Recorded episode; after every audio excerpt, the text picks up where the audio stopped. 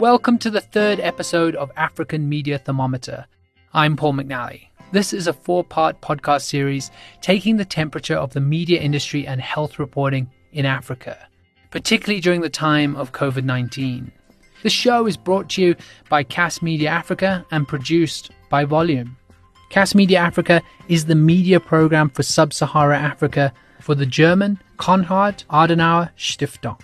And over these four episodes, we'll be speaking to some of the top journalists and editors in Africa about how they are reporting on health during COVID 19. In this episode, we speak to journalists and editors about the quality of health journalism during this time and what it takes to make strong content accessible both for creators and audiences. A good health story is one that explains the science and the medicine in a way that people can understand it. The health uh, reporting started from one of shock, but then gradually recovered and then moved in some very good sense towards more accountability journalism. I think what COVID 19 has done is to show newsrooms the importance of health reporters, the importance of that health docket. Traditionally, health reporting has been seen as niche journalism, with specialized reporters focusing on that specific beat. But the pandemic turned that on its head very quickly. Suddenly, newsrooms and reporters of all kinds were focusing on the pandemic. If we talk about the quality of or the accessibility of health journalism during COVID 19, we really need to think about what makes a good health story. This is Pontsho Pilane, a communications and journalism professional in South Africa and the co convenor of the KAS Media Africa Health Journalism Conference.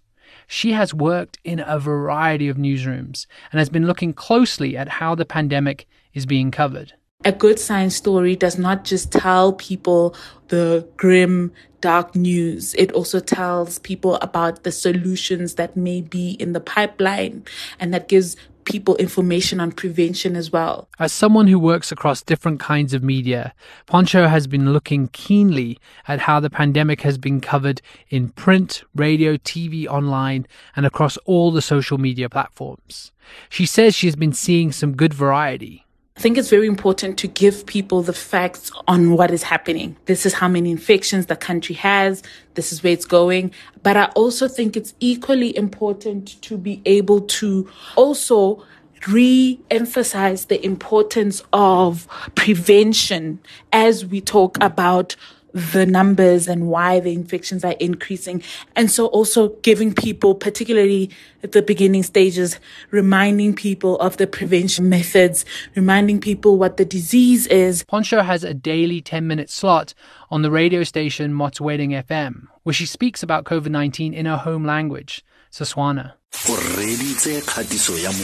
FM konka bokamoso for her, an important part of covering such a complex story well is finding a balance between repeating important basic information and keeping up with the complex evolution of the pandemic. Usually, even if I'm talking about the numbers or the latest news on dexamethasone as a treating method for people on ventilators. I always ensure to mention social distancing, the importance of wearing a mask, washing our hands regularly and staying home. Because I think as much as the information on the progress of the pandemic is important, the information on prevention is. And we are creatures of habit. The more we hear things, the more likely we are to do them. And so sneak it in there somehow. We'll get back to the problem of accessibility with Pontsho a little later, but she isn't the only one who has felt that the quality of health coverage has evolved over the course of the pandemic. Here is Dapo Olorunyomi, the publisher at the investigative news platform Premium Times, based in Abuja in Nigeria. With regards to health journalism specifically, I think we can categorize it into two significant moments. The very early periods of the pandemic, I guess this caught everybody in a little shock. Wow, this is a huge pandemic, it's going to kill everybody. And a lot of reporting seems to be so narrowly focused to government release uh, data and statistics on cases of both infection, hospitalization, and deaths. While there was this early shock where journalists were trying to grapple with the basic facts, over time there has been more in depth reporting. Dapo says reporters were holding government to account and digging deeper than what they were officially being told. Once we recovered from that early shock, I would say that government, of course, as usual, was very, I guess, too embarrassed to even release the true data about both cases and hospitalization and also about deaths. But you see very innovative reporting augmenting this by getting mortuary or burial sites data. You know, these are very interesting reporting that we notice in this era. Journalists around the continent had to keep up with a rapidly changing situation. Here's Asha Mwilu, the founder and editor at large of Debunk.media, a very new digital publication in Kenya. Where I feel has been quite challenging is the progression of the reporting. I think it's half to do with the journalism, but on the other hand, it's also about access to information. In Kenya, for instance, the government does give daily briefings of how many new cases we have, the basic data of this disease. However, we don't have an overview of how exactly COVID has affected society in Kenya. So, for instance, out of the people who have very severe disease, we don't know the number, first and foremost, of the people who, who are severely affected by COVID 19. We don't know what pre existing conditions they've had. And so, it's been quite difficult to sort of like contextualize this thing for Kenyans and to really give them a face of what COVID 19 looks in their context. And so, for that for that reason, we have had a lot of people saying that they don't feel that coronavirus is real because they, they really don't see how it's affected them directly, apart from the economic impact in their lives because of lockdowns, because of restrictions, and because of night curfews. When Asha left TV News during the pandemic, she was one of the most famous reporters on Citizen TV and founded Debunk, she wanted to do this kind of reporting with deeper context, and she wanted to use data to do it. My reporting while on TV was mainly, you know, just the everyday reporting of how are people reacting? What is the messaging from government? How are the hospitals looking? Are they filling up? And I did see that, you know, this everyday reporting sort of like takes you away from sitting down, going in depth, analyzing the numbers that were being given by government every single day.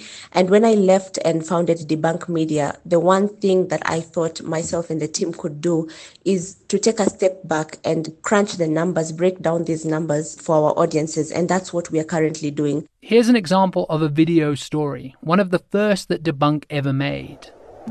This is what 70 kilometers of traffic looks like.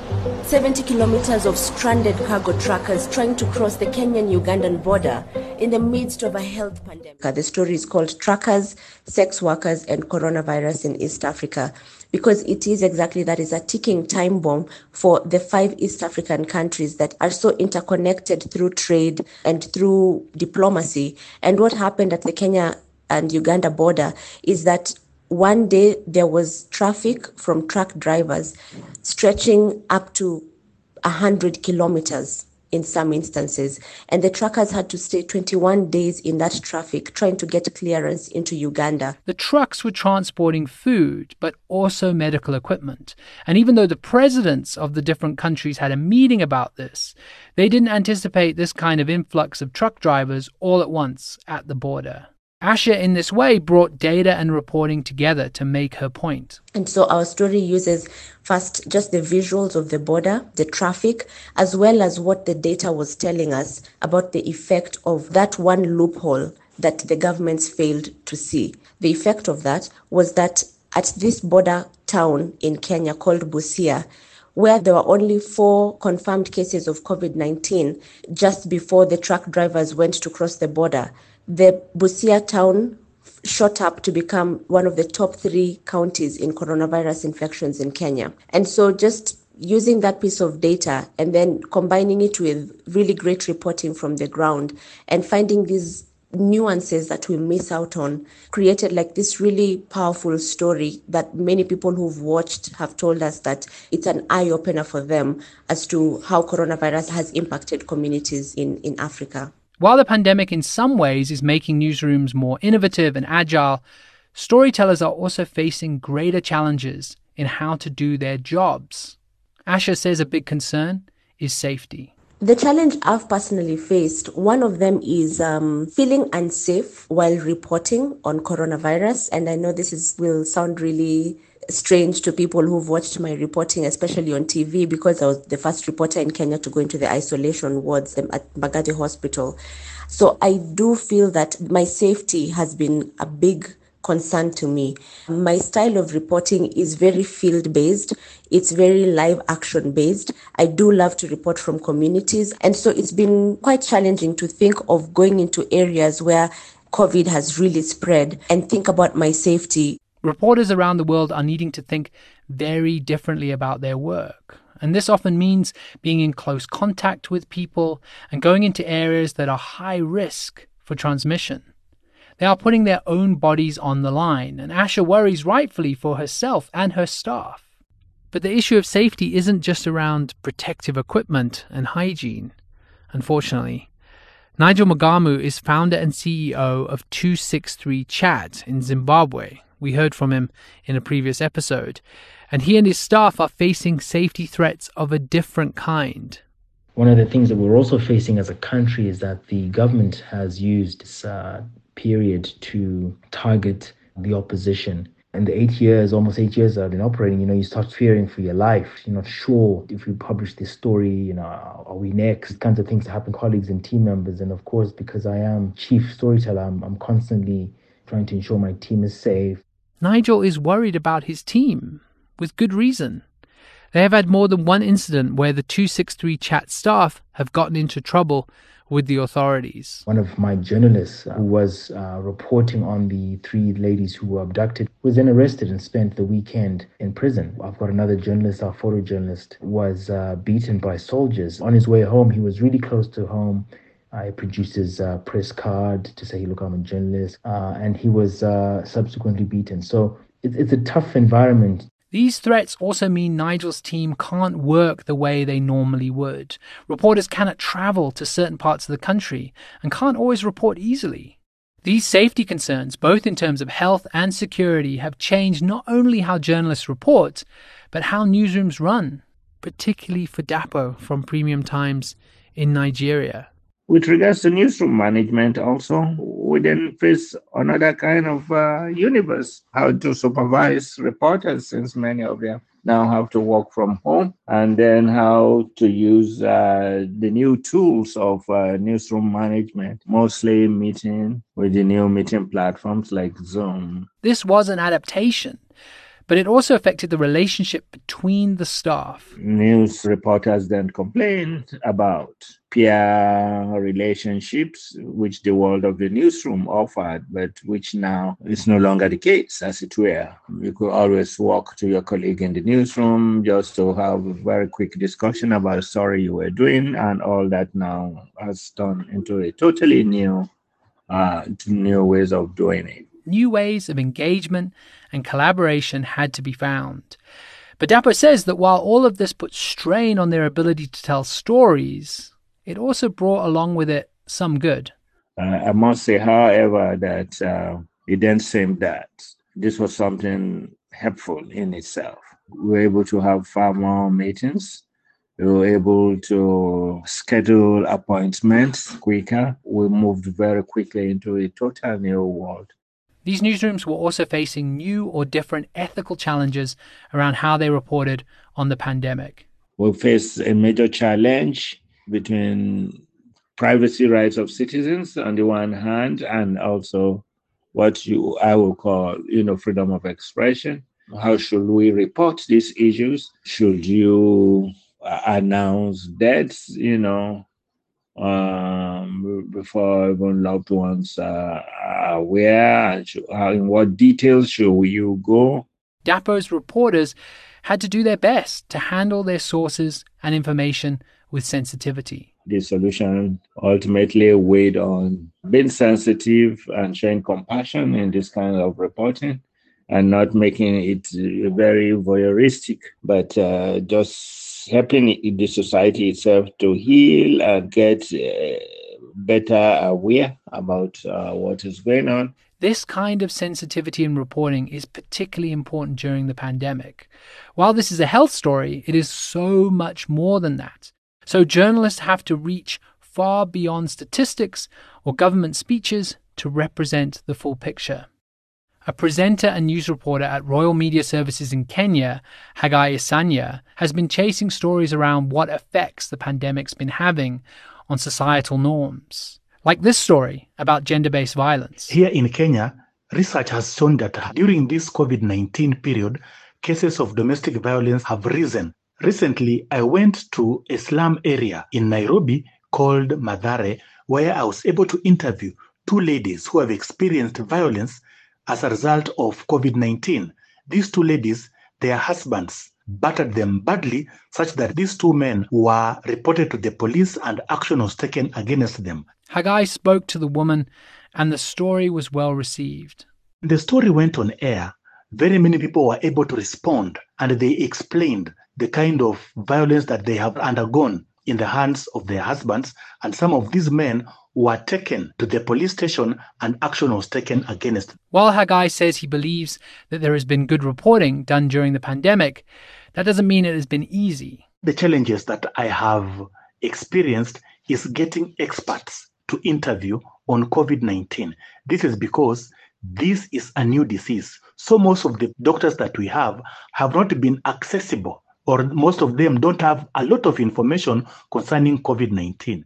Thankfully, this has improved with time, so more knowledge about the pandemic has been gained. It's not just doctors and government officials that Haggai has struggled to get information from. Even people who have recovered from COVID 19 haven't been opening up. People who have healed from this disease coming out to share their stories has been a problem. In Kenya, we've only had two cases. That story was even aired, and these two people they shared the story in front of our president, His Excellency Uhuru Kenyatta. After that, the people who have healed from this disease, very, very many of them don't want to come out and share their stories. And this is because of stigma and discrimination. Like Dapo, Haggai has had to learn to deal with new challenges in handling sources to get the best quality reporting out there. But quality reporting isn't just about the content, but about who it reaches. Pontsho from South Africa, you heard from earlier, believes that the media has fallen short here in terms of reaching wider audiences in a way they can understand. We cannot talk about accessibility and not talk about language. South Africa has 11 official languages, and I think it is not enough to just have messaging in just the 11 languages. But I'm still very concerned about that diversification of knowledge, of content in different languages in South Africa. Even if there are health reporters like Pontsho speaking in those languages, there's another problem. Another challenge was that some of these words didn't exist the word lockdown did not exist in Setswana, you know, talking about level four of lockdown. Some of the words, it's not that they didn't even exist, it's that they were not words that we thought needed to exist. It's not that we do not know this thing can exist, the word can exist in our language, but it is a matter of the, there has never been necessity for this word to be used. Therefore, the word just is simply just not there. Pontsho spoke to linguists, colleagues, and sometimes other Setswana speakers like her parents to try come up with the best translations. Something that I particularly struggled with, which was I'm taking scientific knowledge, which is already almost a language on its own. And now I have to translate it, understand it first in English, and then simplify it in English, and then take this English simplification and try to to translate it into Setswana so I can talk about it on the radio in Setswana using as little English as possible. That is not easy. it sounds easy, but it is not at all. And it was one of the most difficult things that I've had to do in a very long time. Asha in Kenya agrees that information in more local languages is needed. But there is an even deeper issue of accessibility. Communities need to have reporting that speaks to their context on every level. When you go down to the community reporting, you do find that health reporters are very few we don't have very many specialized reporters that can report in vernacular languages or even in Swahili. And so you do see a gap in the sort of in depth explanatory journalism that people in those communities need even more to understand why COVID is very different in their specific context. Asha said we should be looking more carefully at these communities, both as audiences and sources? I think the possible solution and lessons that I have learned personally from this pandemic is what is really important in society. I think journalists have spent too much time following up and keeping tabs on politicians that we have really forgotten issues that affect our communities. And even when we do report on these issues, they are sort of treated as not the priority. They are lower in our bulletins, they are hidden in our newspaper articles. And I think this pandemic has brought them to the forefront. She says this has been a big lesson for her that will hopefully inform her journalism more broadly in the future. It's taken coronavirus to start reporting on how many ICU beds we have across the country. And it's really glaring to report that certain counties that have so much budgetary allocation going into healthcare having zero ICU beds or zero ventilators, even up until now when coronavirus is slowly peaking in Kenya. I think that has been a wake up call for me as a journalist to sort of like dig deeper and find the things that affect people. The pandemic is bringing new creativity to journalism. I think what COVID 19 has done, especially in Kenya, from my observation, is to show newsrooms the importance of health reporters, the importance of that health docket in mainstream media. Before coronavirus, it was sort of placed as sort of like the vegetables of news, the features reporters, the, the soft news. And I think COVID 19 has just shown how important health reporting is and how important good quality and, and well funded health journalism is.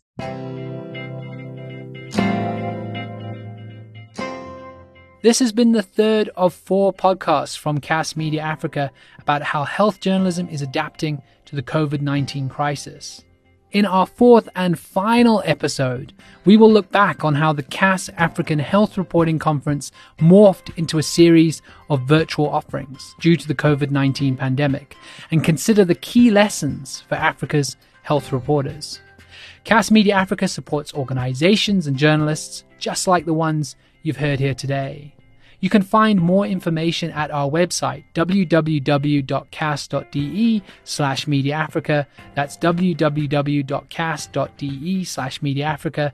And interact with our Twitter handle, at KAS Media. My name is Paul McNally. Our producer is Elna Schütz. Goodbye, and thanks for listening.